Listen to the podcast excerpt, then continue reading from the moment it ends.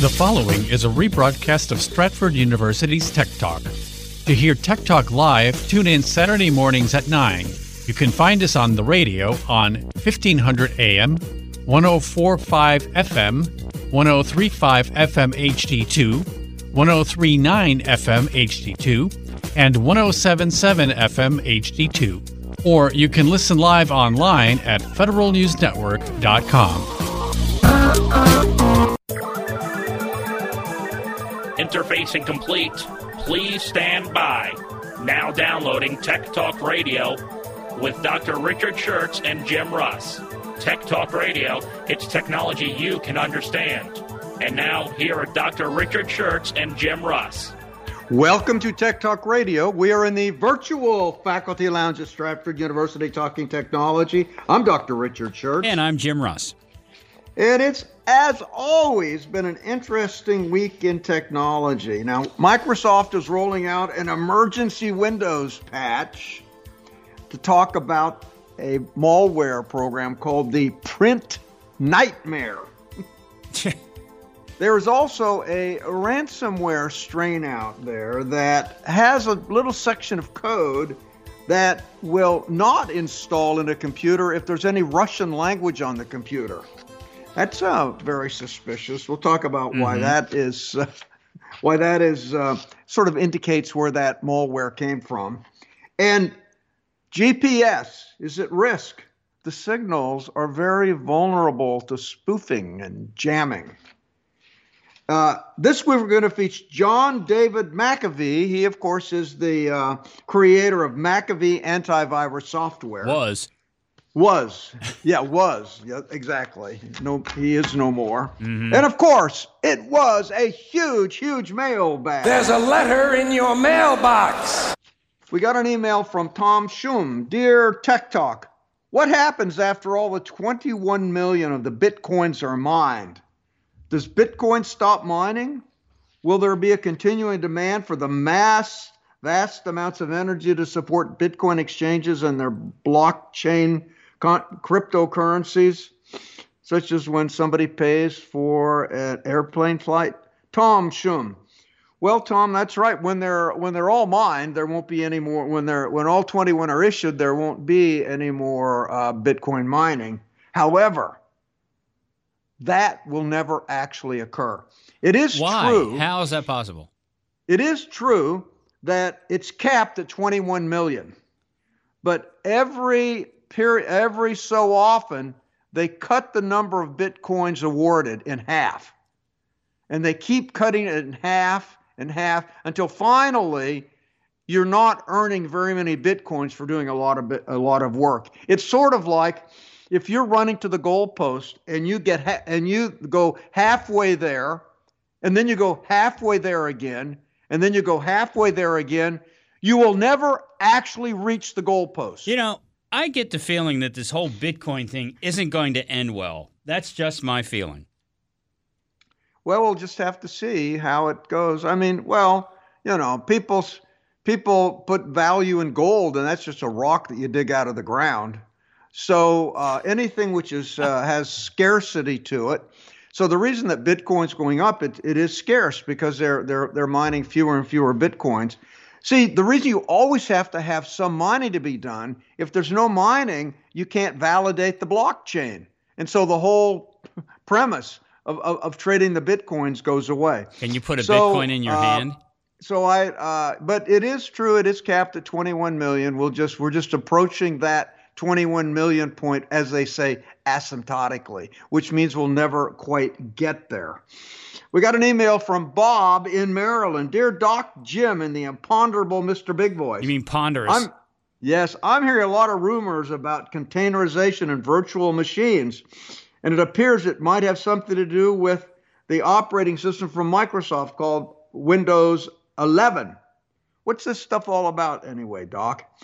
Can we have containerization without a special chip? I think there's some kind of containerization going on with Chromebooks and maybe some other products already, isn't there? Oh, by the way, John McAfee would be a good guy for Profile in IT. Huh. All the best, your faithful listener, Bob in Maryland. Well, Bob, John is a great candidate. He's got an interesting story. It's a sad story, but he, he had an interesting life. So we are going to feature him today. Now, uh, Windows 11 does have containerization, uh, but it's hardware enforced. Uh, and they also have hardware enforced virtualization. Now, what that means when you containerize something is that you isolate it. You isolate the applications and the processes uh, at the hardware level. So, suppose a particular program is infected with malware. Because it is isolated, it cannot infect the operating system. It cannot infect another application. It's just contained within its own hardware container. And, uh, and it's much more difficult to write malware or that will, will damage a computer or take over an entire computer, op- computer operating system. Now, uh, enterprise uh, computers that businesses run have been using this hardware imposed containerization for years because businesses needed to have high security. Now, if it turns out that, that you're at home and your and your uh, and your computer already has these chips uh, uh, Windows uses them. So all of this hardware containerization is automatically implemented, even in Windows 10. The difference is with Windows 11, they're going to require it. Now, Windows 11 is going to require what they call the Trusted Platform Module, the TPM. Now, uh, that's um, that's a chip that's either integrated into your motherboard's PC or added separately into the CPU. Its purpose is to protect encryption keys, user credentials, and other sensitive data behind a hardware barrier so that malware and attackers cannot access or tamper with that data. TPMs work by offering hardware level protection instead of only software level protection. It can be used to encrypt disks uh, using Windows features like BitLocker or to present dic- prevent dictionary attacks against passwords. Now, the TPM 1.2 chips have existed since 2011, but they're typically only used in, uh, in business managed computers. Get this the TPM chip was released 10 years ago. So this is a typical time frame. If you look at the development technology, about 10 years after it's the chips are released at hardware, you start seeing them show up in the software. It's very typical. Like when Intel released the Intel 386, that was a uh, that was a 32-bit operating system, but Microsoft and that and they did that around 85 or 86. Microsoft did not implement a 32-bit operating system into Windows 95 almost 10 years later. So that's that's a typical uh, maturation period for technology to be widely deployed. Now the reason, oh, oh, you had one more. question. It is true. Chromebooks have also sandboxes and containerization and isolation, but it's all done in software. It's not. It's not. It's not a. It's not a hardware enforced container. Now, so that uh, that so we can expect uh, Windows 11 to be rolling that out. It should give us a higher level of uh, of security. Now, the reason that they're doing this is that the malware uh, folks are go- using more and more uh, firmware uh, attacks where they're attacking the hardware level itself, and they're attacking the hardware level during boot up. So, in order to protect, protect against firmware attacks, Microsoft is going to the next step. And I think this is really an important step because malware and ransomware is becoming the plague of the IT world, and we've got to nip it in the bud. So I do support this, even though it does require some upgrade in some of your computers when you switch to Windows 11. We got an email from Lily Dear Tech Talk, do I need to install an, an antivirus app on my iPhone? One friend says I do, and another friend says I don't. I'd really like to, to know for sure because I want to keep my iPhone protected. I just don't want to install another app if I don't need it. Thanks for your help, Lily in Fairfax. Well, the short answer, Lily, is no, you don't need to install an antivir- uh, antivirus app on your iPhone. That's because the iOS, that's the iPhone's operating system, forces apps on the device to run in a way that isolates them from the operating system itself. In other words, all the apps are running in a little container, a software container in this case, that, that isolates them from all the other apps as well as from the operating system. Now, I'm not saying it's impossible for your iPhone to get infected, but but it's very, very unlikely because it is it is protected uh, because the operating system, the iOS, is written in such a secure fashion. Now, but I've got to warn you if you ever jailbreak your iPhone to install an unauthorized app, all that goes away. All your built in protections are gone, and uh, nothing is locking down the device, and your device is vulnerable to, to malware. So that's why I never recommend that people jail, jailbreak their iOS devices or their Android devices. We got an email from Robert in uh, Dallas, Texas. Dear Tech Talk, we rented out our spare bedroom to a college students a couple of years ago. While we were on vacation, the Wi Fi router went out, and he didn't want to be without Wi Fi, so he bought a replacement router, installed it, set it up when we got back, he gave us the password. And then when he moved out, he said we could keep the router. Now I, the, it works great. On my my laptop, my Windows 10 laptop is is hooked onto it. But my wife got a new computer, and we have to hook it up to the Wi-Fi router. We don't know the password. We forgot it. We didn't write it down. Uh, am I going to have to buy a new router, or is there some way me for for me some way for me to get the, the password from the router itself? Well, uh, Robert, there's no way for you to retrieve the password directly from the router. That's out. It's it's not a possible. That's not possible. But you got a couple of really good options here. So uh, you don't you're not going to have to buy a new router. One, you could simply reset the router back to the factory defaults. Then you could reset up your own Wi-Fi and your own password and set up your own security and all of that yourself, which would be okay. And then you'd know exactly what you had, and and you just press the uh, reset button on the uh, on the on the back or the bottom of the router itself. Now, but there's another way. You can actually retrieve the password from your Windows 10 computer. Since your current Windows 10 computer, you you can log on to the Wi-Fi. So that means that that computer actually has that password stored in its uh, in its uh, in its password cache. So if you want to uh, get that password, uh, connect your laptop to your Wi Fi network, uh, open up the control panel, click Network and Internet, click View Network Status and Tasks. Then you'll see a uh, the name of the Wi-Fi network. Click on the Wi-Fi network, and then click on Wireless Properties in the window that pops up. Wireless Properties. Then there, under that window, under wireless properties, there's something called the security tab at the top. Click on the security tab. And now you'll see a box that says network security key. Yeah, that's the password. And it's a series of dots. It's hidden from view. So what you want to do, you just uh, click the box that shows that says show characters to display the password for your Wi-Fi connection. You click that box and you'll see your Wi-Fi password directly you can enter that Wi Fi password into your wife's computer, and you are good to go.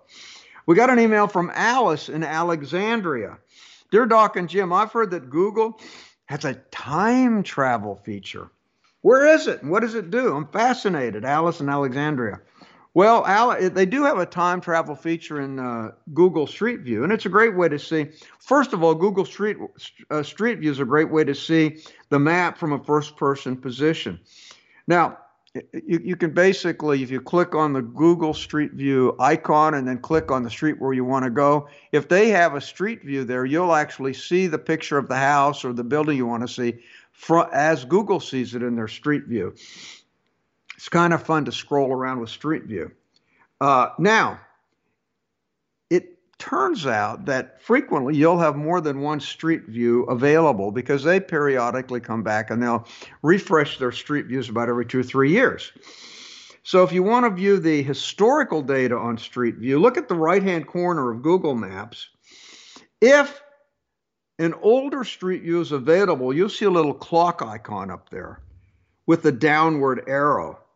Click on the arrow, and that'll take you to a uh, to a screen that shows you the Street View with a slider at the bottom, and you can slide it back through the years, and you this, and you can look at the Street View through the years. And when if you want to get back to the present day position, just slide it all the way to the right.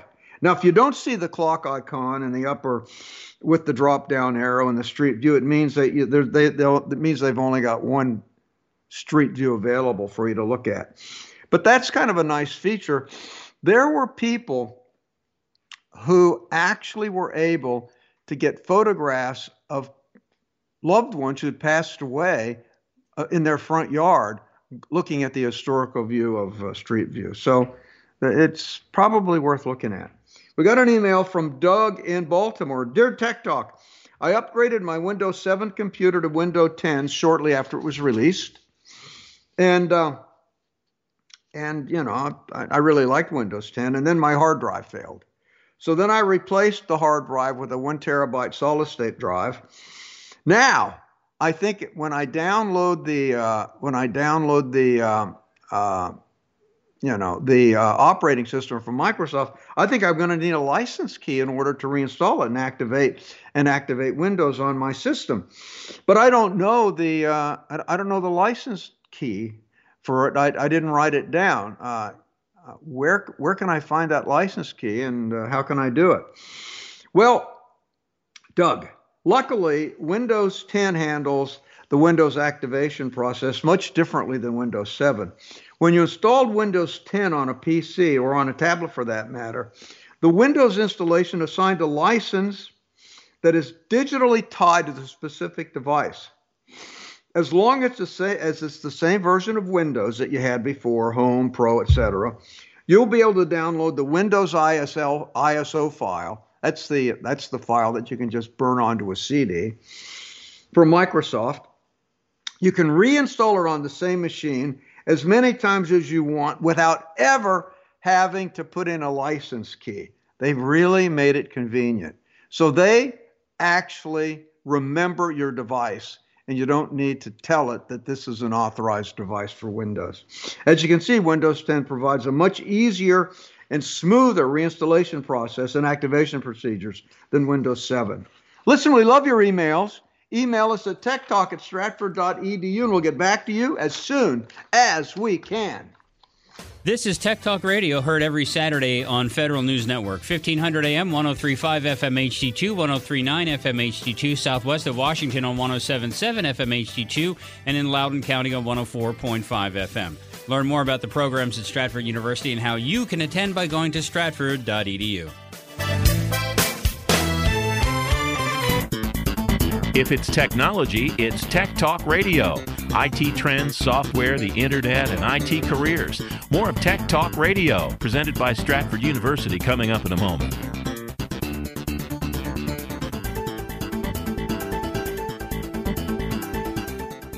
In the next three years, there will be 3.5 million unfilled cybersecurity jobs. How can you make that work for you? Stratford University offers everything you need to succeed, from certifications to bachelor's and even master's degrees in cybersecurity to prepare you for a rewarding career in today's most lucrative and sought after field, cybersecurity. Stratford has seasoned IT faculty, well equipped labs, and real life scenarios to help you achieve practical solutions to today's newest challenges. And Stratford makes a cybersecurity career reality with accelerated classes, year round program starts, and both on campus and online options to fit your busy schedule. All disciplines are offered, including digital forensics, networking, and telecommunications, and our full line of degrees, including a master's in cybersecurity. Find the future of you with a future in cybersecurity. Go to stratford.edu slash cybersecurity today. That's stratford.edu slash cybersecurity. If it's technology, it's Tech Talk Radio. IT trends, software, the internet, and IT careers. Here's Dr. Richard Shurtz of Stratford University with Tech Talk Radio. Welcome back to Tech Talk Radio. We're in the virtual faculty lounge of Stratford University talking technology. Now it is time for Profiles in IT. is today we're going to feature John David McAfee. John David McAfee is a British American computer programmer, businessman who is best known as creator of McAfee antivirus software. He was born in the United Kingdom uh, September 18, 1945, on a U.S. Army base. His dad was an American uh, soldier, and his mom was a British uh, a British citizen over there. Now he had a really uh, a tough childhood because his father was was abusive to him, and he always wondered whether he was going to get in trouble the next day. So uh, he, he, he lived in constant fear during his uh, during his formative years. He ended up managing to get to college. He went to Roanoke College in Virginia. He got a Bachelor of Science degree in mathematics in 1967 from Roanoke. Uh, I mean, he was later uh, awarded from the same uh, college a uh, Doctor of Science degree in 2008. Now, after receiving his bachelor's degree, McAfee began working towards a doctorate in mathematics at Northeast Louisiana State College. But he was expelled in 1968 because he had a relationship with an undergraduate student who ultimately became his wife. McAfee was employed as a programmer by NASA's Institute for Space Studies in New York from 1968 to 1970. He worked on the Apollo program. From there, he went on to UNIVAC as a software designer and later to Xerox as an operating system architect. In 1978, he joined Computer Sciences Corporation as a software consultant. He worked then for Booz Allen from 1980 to 1982 as, uh, you know, in the uh, software consulting field too. Now, then the big break for John McAfee occurred in 1986. At that time, he was employed by Lockheed, and he read about a virus that had been created in Pakistan called Brain, the brain virus. He read about it in the Mercury News.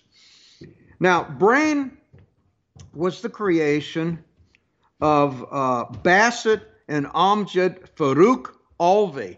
It's a pair of programmers from Pakistan. Now, they wrote it to prevent people from pirating their software. These were t- these were two brothers. They wrote a lot of software over there in Pakistan. They they lived they lived in Lahore actually. They were good programmers, and they so they just and, and they noticed that a lot of the people in Lahore were using their software but didn't pay for it. They had pirated copies.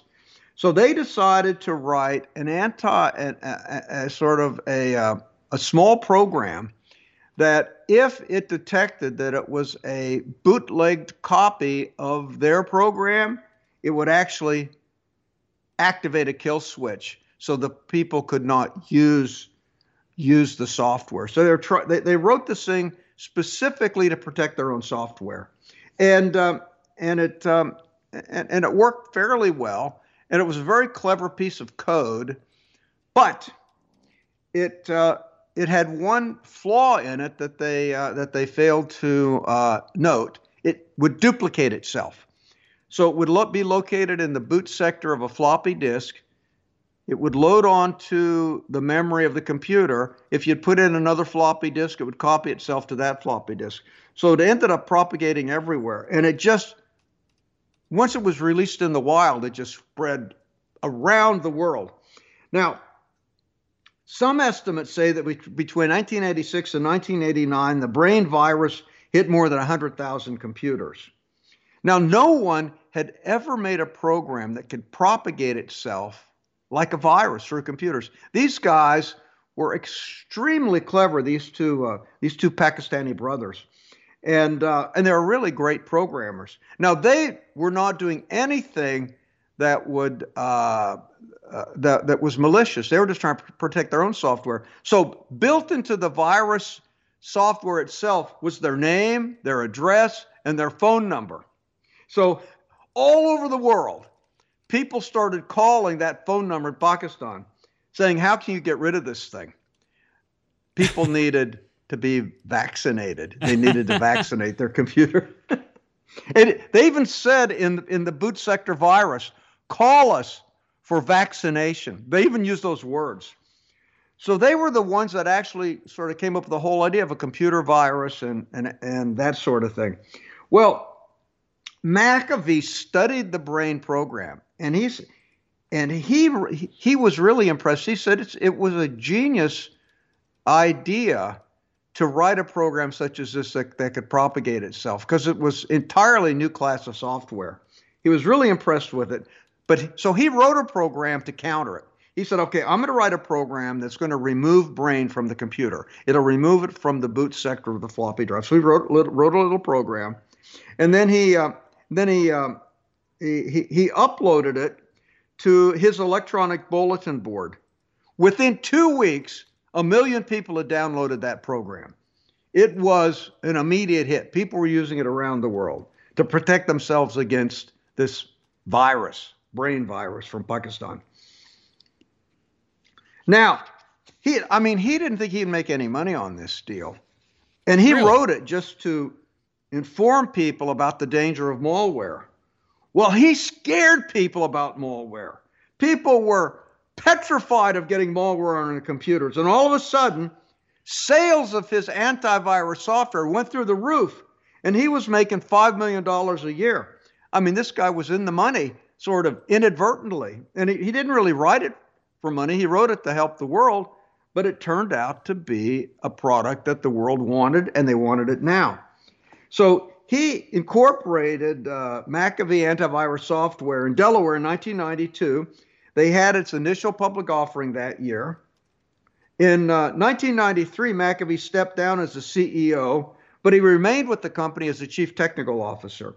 In 1994, just two years after he started the company, he sold his remaining stake in the company. So he did he uh, and he had no further involvement with its operation. So he only was with McAfee Software for a couple of years, and then he just was gone, moved on to other things. Now, after various mergers and ownership changes, finally Intel acquired McAfee antivirus software in 2010. Now, but he was off onto doing other things. He made he made good money back uh, in the time. I mean, he was worth in around 2009 he was worth, worth around 100 million dollars because of the because of the sale of McAfee software and because of the money he made while he ran McAfee software. So he got into other business ventures. It turned out he really wasn't that great of a businessman. he he he first of all came up with Tribal Voice, which is a he started that company, and that was one of the first instant messages program called Powwow. I don't know if you remember back in the day, you could you could surf the web with your friends, and if you go to a web page, all your other friends see the same web page, and you surf together and talk about the web pages. That that that was that was the that was his first attempt at social media that. with Powwow. I actually used Powwow one time. Yeah, but I mean, it's I, I, I used it once, and I deleted it. I didn't really care for it. then he uh, he invested in, join, in in and joined the board of directors of Zone Labs, now, they made firewall software, and that firewall software was purchased by Checkpoint in 2003. So that was really a good investment because Checkpoint really ended up developing a world class of firewalls, and um, and so he was he was in so he was always kind of in the secure cybersecurity space. In August 2009, the Times reported that McAfee's uh, personal fortune by 2009 had declined to $4 million from its peak in 2007 2008 of $100 million. That's because of all of his bad investments. Wow, that's bad. That's a big drop off, isn't yeah, it? From 100 million to 4 million. Then McAfee founded Future Tense Central, which was aimed to produce a secure computer network device called Decentral. Uh, by 2016, this was a, an incubator. I mean, he was trying to make money again, but he wasn't but, you know, in the second part of his career, he really was not successful at making money. And February 2014, he announced another company called Cognizant, which made applications for smartphones that would display uh, the permissions that all the apps on your phone were using. So you could go in and you control what the, what what permissions they they had, so you could not let them have access to your mic or your camera. I mean, he was sort of ahead of the game on that tracking permissions. Uh, but that but that uh, that business really wasn't a big success. In 2016, he was appointed he was appointed chairman and CEO of MGT Capital Investments, a technology holding company. Uh, I guess, given all of his great investment history, Yeah. they decided to try it again. Uh huh. Now, they were planning to uh, rename MGT, call it McAfee. Uh, McAfee, uh, you know, tech holding company, because McAfee was a very respected name because everybody knows about McAfee antivirus. But it turned out that Intel owned the trademark for the use of the name McAfee, his last name. So he couldn't use McAfee in the in the name of that company. So they just kept it MGT. Uh, and then what he wanted to do, he uh, he stepped down. He he he you know he, he he then he worked with MGT for a while, and he moved he moved them more and more into cybersecurity, which was his forte. But then he left as CEO of MG, MGT in 2017, and he wanted to serve as the chief cybersecurity visionary. He didn't want to be involved in the day-to-day stuff. He liked being the visionary guy. And he wanted to spend all of his time on cryptocurrencies. Okay. Cryptocurrencies. Uh, Hmm. It turned out he made some pretty bad choices in crypto, too. now, McAfee was a, uh, uh, a, uh, libertarian, uh, which he believed that, you know, the, you know, government should not have all encompassing power. Uh, the, the individual should have power and rights. He advocated the decriminalization of marijuana, cannabis. He wanted to have an end to the war on drugs because all throughout this whole history it was laced with drug addiction. So he wanted to, he didn't like this whole uh, war on drugs. He wanted to have non-intervention in foreign policy. He didn't like us our continuing wars. He wanted a free market society which does not redistribute wealth. He wanted to uphold free trade, and he felt that income taxes were illegal. He, he didn't think the government had the right to, to, to tax him. And and so enter the end of his life here, right? Yes, enter the end of his life. He uh, he um, he bragged about the fact that he paid no taxes from 2010 to 20 you know 2020 for, for 10 years. He he was like gleeful that he that he paid no taxes. But he he left the he left the country. But the, the U.S. government made note of those of those uh, boasts, and they went after him, and they uh, they convinced Spain to arrest him in October of 2020 uh, for tax evasion. Now, they also filed other charges against him. The SEC filed other charges against him because what McAfee had done and his bodyguard they promoted a, a particular cryptocurrency in an in initial coin offering, and they he when using his name pumped it, said it was a great deal, and as soon as people bought it and drove up the price, he dumped it. So it was a pump and dump scheme, and the SEC accused him of fraud in this cryptocurrency deal. So they um, uh, arrested him in Spain uh, pending ex- extradition to the United States. On the 23rd of June, the Spanish National Court authorized his extradition to face charges in Tennessee. The next day, he committed suicide, Hmm. and he is no more. It's a sad case. It is. The guy was highly talented, but he had demons. I He wonder. had demons with uh, drug addiction, which actually created chaos in his life and probably was responsible for the loss of $100 million down to 4 million. And he went in and out of drug addiction, alcohol addiction, but he was a talented individual. And uh, it's really um, uh, sort of a sad, uh, sad story. Yeah. And he, he ended up hating antivirus software. He, he he he wrote he, he did a YouTube video video telling people how to uninstall McAfee antivirus software. He didn't he didn't like it at all. That's something. And and he also was kind of a free spirit. He ran for president twice uh, on Somehow some uh, on, on libertarian, libertarian. So um, uh, he was he, he dabbled in politics, but he was an unhappy man who was highly talented. So there you go. All you need to know about about John David McAfee, the uh, creator of McAfee antivirus. I wonder why it took so long to extradite him. Was it uh, was it COVID? Mm, Do you think that had something to do with it? Probably. Uh, well, I I don't know. I I um, I don't know why it took so long. I mean, countries really many times they, they don't they don't like to, to you know to extradite people like that. I mean, even in mm-hmm. Britain, it's sometimes it's hard to get that through. Yeah. Uh, so I think in the country they decide are these charges valid and do they want to do it. Right. So, yeah, it just took a while to to, to have it wind through the courts there in uh, Spain. Gotcha. All right, hope you're paying attention because uh, coming up is your chance to win free lunch when you play this, uh, the pop quiz here on Tech Talk Radio on Federal News Network, 1500 AM, 1035 FM HD2, 1039 FM HD2, southwest of DC, 1077 FM HD2, in Loudoun County on 104.5 FM. If it's technology, it's Tech Talk Radio. IT trends, software, the internet, and IT careers. More of Tech Talk Radio, presented by Stratford University, coming up in a moment.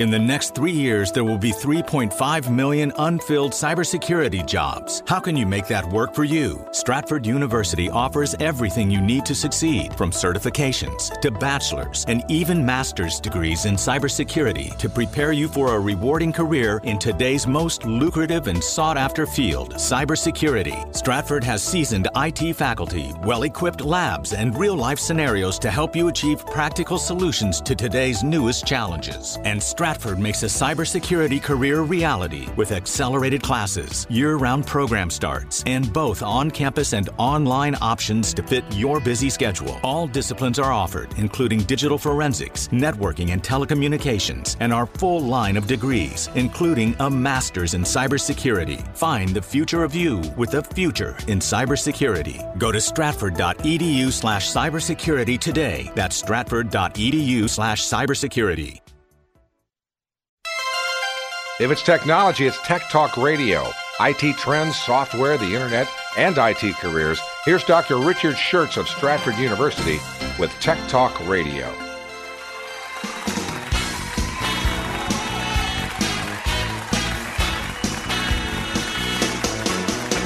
Live from Washington, it's the Stratford University Pop Quiz with Andrew Mitchell, Jim Russ, featuring Mr. Big Voice. With musical guest, the Stratford University Junkyard Band. And your host, Dr. Richard Shurtz. Oh, yes. Thank you. Thank you. I just love the applause but, but after.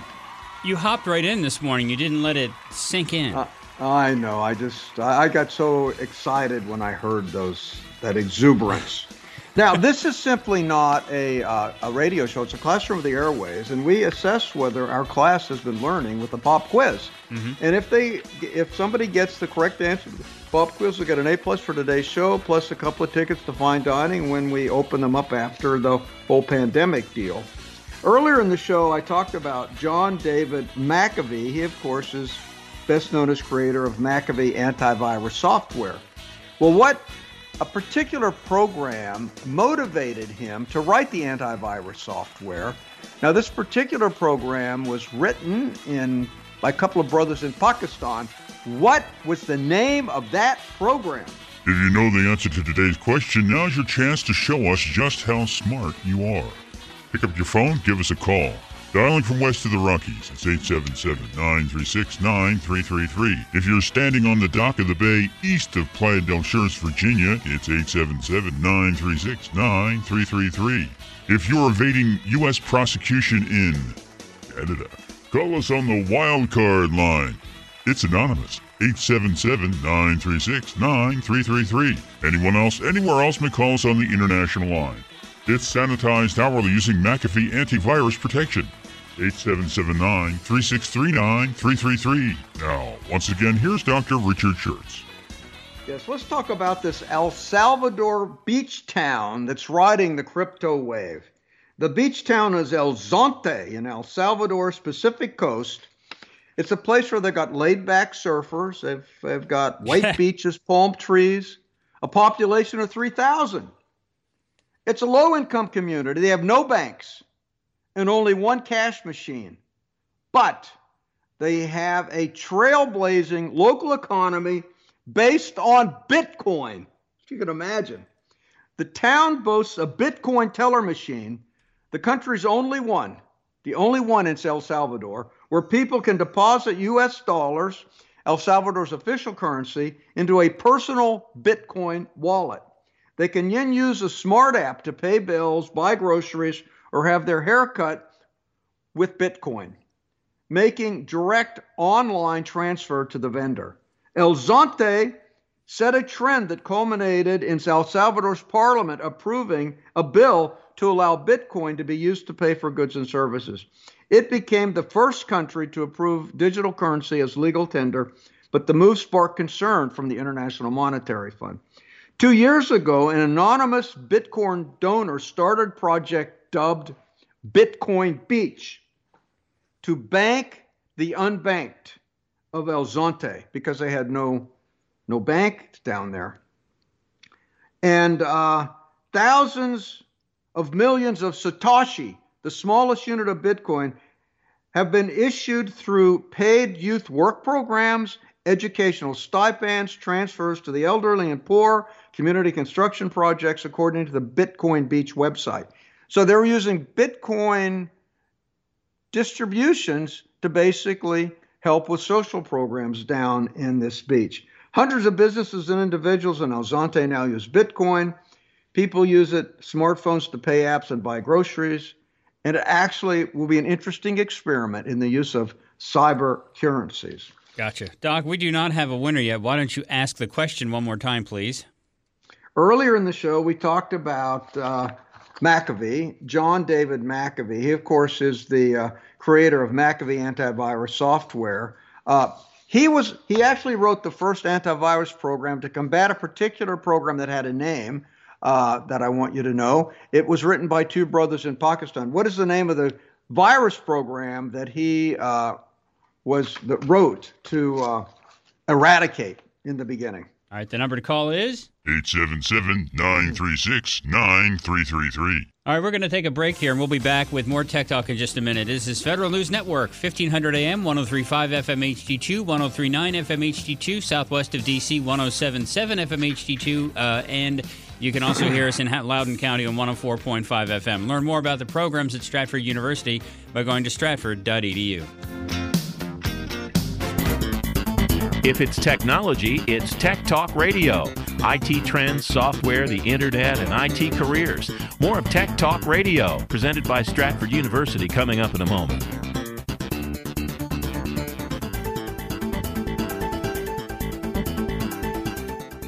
In the next three years, there will be 3.5 million unfilled cybersecurity jobs. How can you make that work for you? Stratford University offers everything you need to succeed, from certifications to bachelor's and even master's degrees in cybersecurity to prepare you for a rewarding career in today's most lucrative and sought after field, cybersecurity. Stratford has seasoned IT faculty, well equipped labs, and real life scenarios to help you achieve practical solutions to today's newest challenges. And Stratford makes a cybersecurity career reality with accelerated classes, year round program starts, and both on campus and online options to fit your busy schedule. All disciplines are offered, including digital forensics, networking, and telecommunications, and our full line of degrees, including a master's in cybersecurity. Find the future of you with a future in cybersecurity. Go to stratford.edu slash cybersecurity today. That's stratford.edu slash cybersecurity. If it's technology, it's Tech Talk Radio. IT trends, software, the internet, and IT careers. Here's Dr. Richard Shurtz of Stratford University with Tech Talk Radio. Observations from the bunker.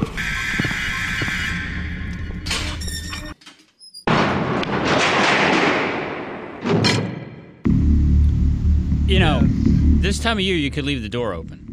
I'm 'Cause it's thinking nice I out. could. I, I don't even wear a mask anymore in the bunker. I'm Wow. just uh, I, I'm maskless. I started thinking about the evolution of Silicon Valley and how it has changed from the very beginning. If you remember, Silicon Valley started out as an innovative hardware location. That's why it's called Silicon Valley. The integrated circuit was invented there. Hewlett Packard made devices. They made all sorts of uh, electronic devices, they made computers, all hardware based. Apple uh, created innovative hardware. It was all based on the chip, all based on innovation. Everything was hardware. And back in the day, they said hardware would change the world. But then things began to change. And they no longer emphasized hardware, it was more software. And the new phrase for Silicon Valley became that software would eat the world. Now, the problem is that we, what we have now is all the latest and most successful companies in Silicon Valley are basically social media or search companies, and they make money by selling your private data. They don't make new innovative devices anymore. They just collect your data and sell it. It's a completely different business model. And I think if Sil- and I think Silicon Valley in the end is going to lose the edge because if that's what they're focused on, how you can violate people's privacy to make money on it, uh, but not really looking to get innovative new technology, I don't think they're going to be sustainable. Now, we still have some innovators like Elon Musk.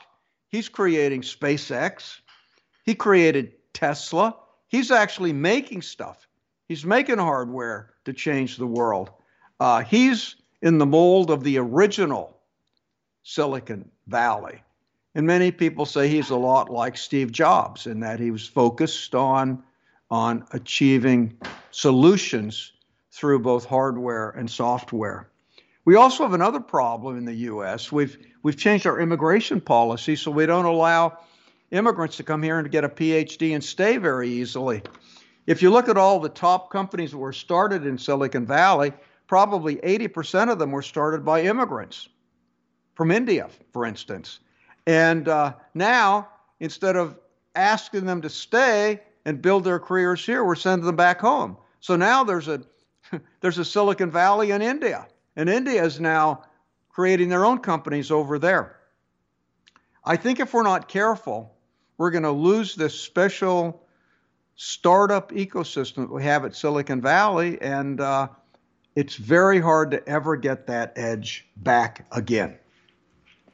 Okay. So, Doc, we still do not have an, a winner. So, why don't you ask the question one more time and okay. We'll uh, John McAfee wrote uh, a, a, program, antivirus program, to combat a particular virus that had been written by these two Pakistani brothers. What was the name of that virus? And it is a one-word answer. And let me ask yes. a question for the remedial class. And that okay. would be which space program did McAfee work at while at NASA? So either one of those would work. Uh, okay. And the number Very to call good. is 877 936 9333. That's 877 936 9333. Continue on, Doc.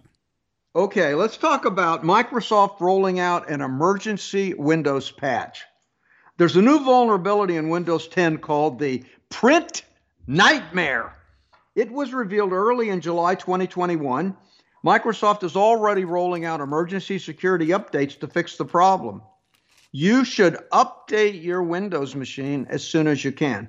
According to researchers Matthew Hickey and Will Dormann, the fix that Microsoft is rolling out for Print Nightmare is not a complete solution. It only fixes the remote code execution part of the vulnerability.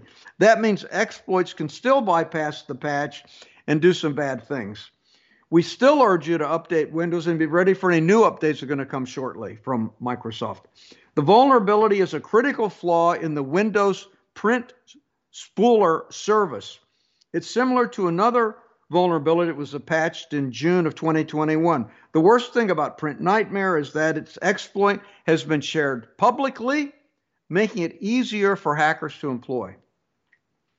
Windows runs the print spooler service by default which means that it's basically running on every Windows PC going all the way back to Windows 7. Microsoft has issued patches for certain builds of Windows 10, Windows Server 2019, Windows Server 2012, Windows Server 2008, Windows 8.1, it's at Windows 7, Windows 8.1. The security update started rolling out July 6, 2021, and Microsoft urges everybody to patch immediately. Let's talk about ransomware coming from Russia. Now, there's a computer code, there's a massive uh, ransomware attack going on now worldwide. And it's engineered by a Russian speaking hacking re- ring called REvil. R Evil. I guess it's Russian evil. I, I guess. I, Works for me. Yeah. It, and it's, but it, they wrote it, they wrote the malware so it avoids any computer system that uses the Russian language.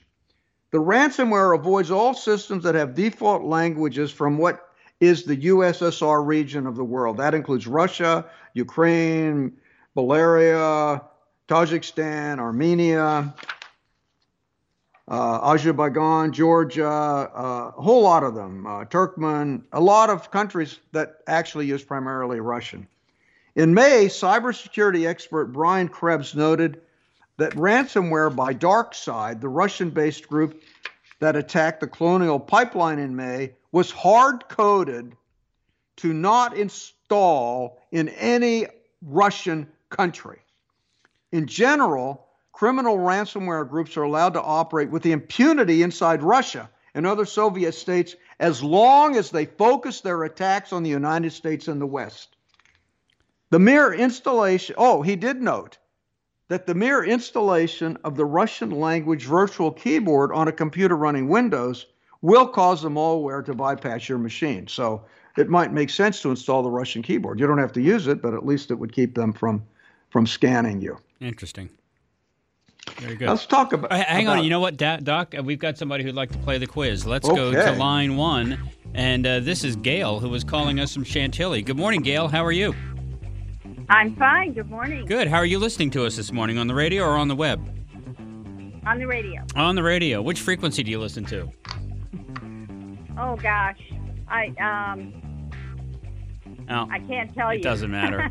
I was just curious. I like to know these things. Anyway, Doc, go ahead and ask the question. So early in the show, we talked about John David McAfee, of course, creator of McAfee Software. What is the name of the program that he wrote his first uh, antivirus software to deal with? It was called Brain. That is, that is correct. correct. Excellent. Thank you, Gail. Thanks for listening and thanks for calling. And we'll send that prize right out to you. Doc, you have an option here. We can either continue on or we can take a break. What do you want to do? Let's just take a break. okay. We'll... All right. We will take a break. This is Tech Talk on Federal News Network, 1500 AM, 1035 FM HD2, 1039 FM HD2, southwest of D.C. Uh, you can hear us on 1077 FM HD2 and in Loudoun County on 104.5 FM. Learn more about the programs at Stratford University by going to stratford.edu. If it's technology, it's Tech Talk Radio. IT trends, software, the internet, and IT careers. More of Tech Talk Radio, presented by Stratford University, coming up in a moment.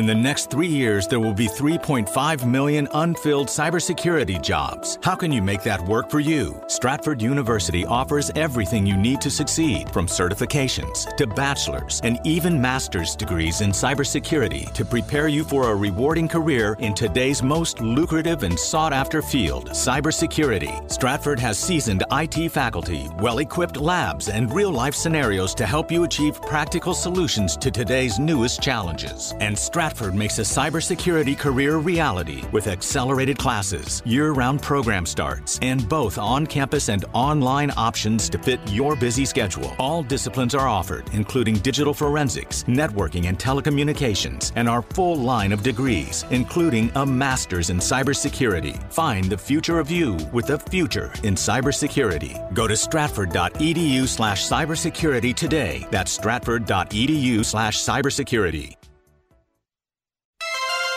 If it's technology, it's Tech Talk Radio. IT trends, software, the internet, and IT careers. Here's Dr. Richard Shurtz of Stratford University with Tech Talk Radio.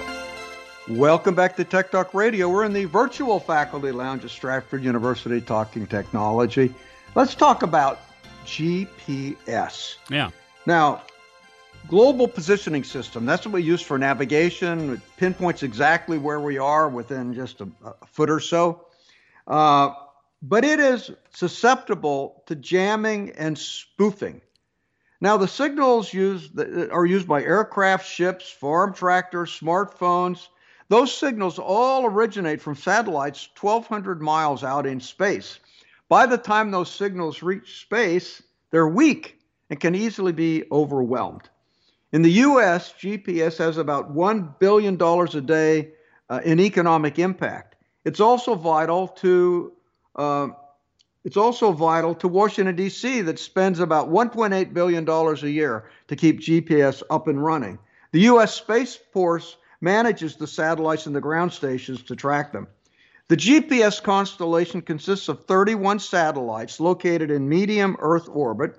Those satellites carry atomic clocks and onboard uh, radios. Like when I fly my drone, I typically lock onto about 11 or 12 satellites. Mm. And I have to lock onto more than 10 satellites before the drone will take off. And all satellites are vulnerable to threats in orbit uh, over which they have little control. There could be anti satellite weapons up there. There could be space debris that would, uh, that would create a, another kind of problem for them. But down on Earth, there's even a bigger problem jamming where you broadcast a signal which is stronger than the GPS, or spoofing, where you put in a signal that looks like a GPS, but it gives the wrong information. For instance, when I was in uh, Israel, uh, the uh, the airport there in Israel had GPS spoofing because there was Russian equipment uh, in the Palestine area, and they were sending GPS spoof signals to the airport to confuse the airplanes. Mm. So the airplanes could not use GPS to land because of spoofing. that's pretty Russians dangerous. are experts on this GPS spoofing deal. So they, the, the challenge is we're so dependent on GPS, but it is somewhat, you know, tenuous and vulnerable. Mm-hmm. Yeah. Now, Russians have jammed or spoofed GPS signals in Scandinavia, Ukraine, and Syria. That's Syria is the one I was talking about. North Korea's targeted them in South Korea. And then there were those flight disruptions in the U.S., which may ironically have resulted from the U.S. military's efforts to figure out how to deal with it. So GPS is vulnerable, and we have to figure out how to do it. I think we're going to have to have some, yeah. some kind of encryption, some kind of backup GPS system in order to handle it. And they really don't have a solution for that as yet. And I imagine it could really mess up autonomous vehicles on the ground, couldn't it? It could definitely do that. Yeah. Definitely, it could do that. So the uh, it's, uh, courts. Uh, we got to go, Doc. It's time. Time's up. Oh, we've got to listen. We love your emails. Email us at techtalk at stratford.edu. We'll get back to you as soon as we can. Check us out on the web, www.stratford.edu, and tell them you heard about those programs on Tech Talk Radio.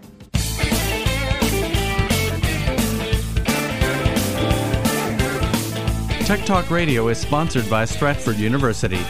For more information on courses at Stratford University, call 1 800 444 0804.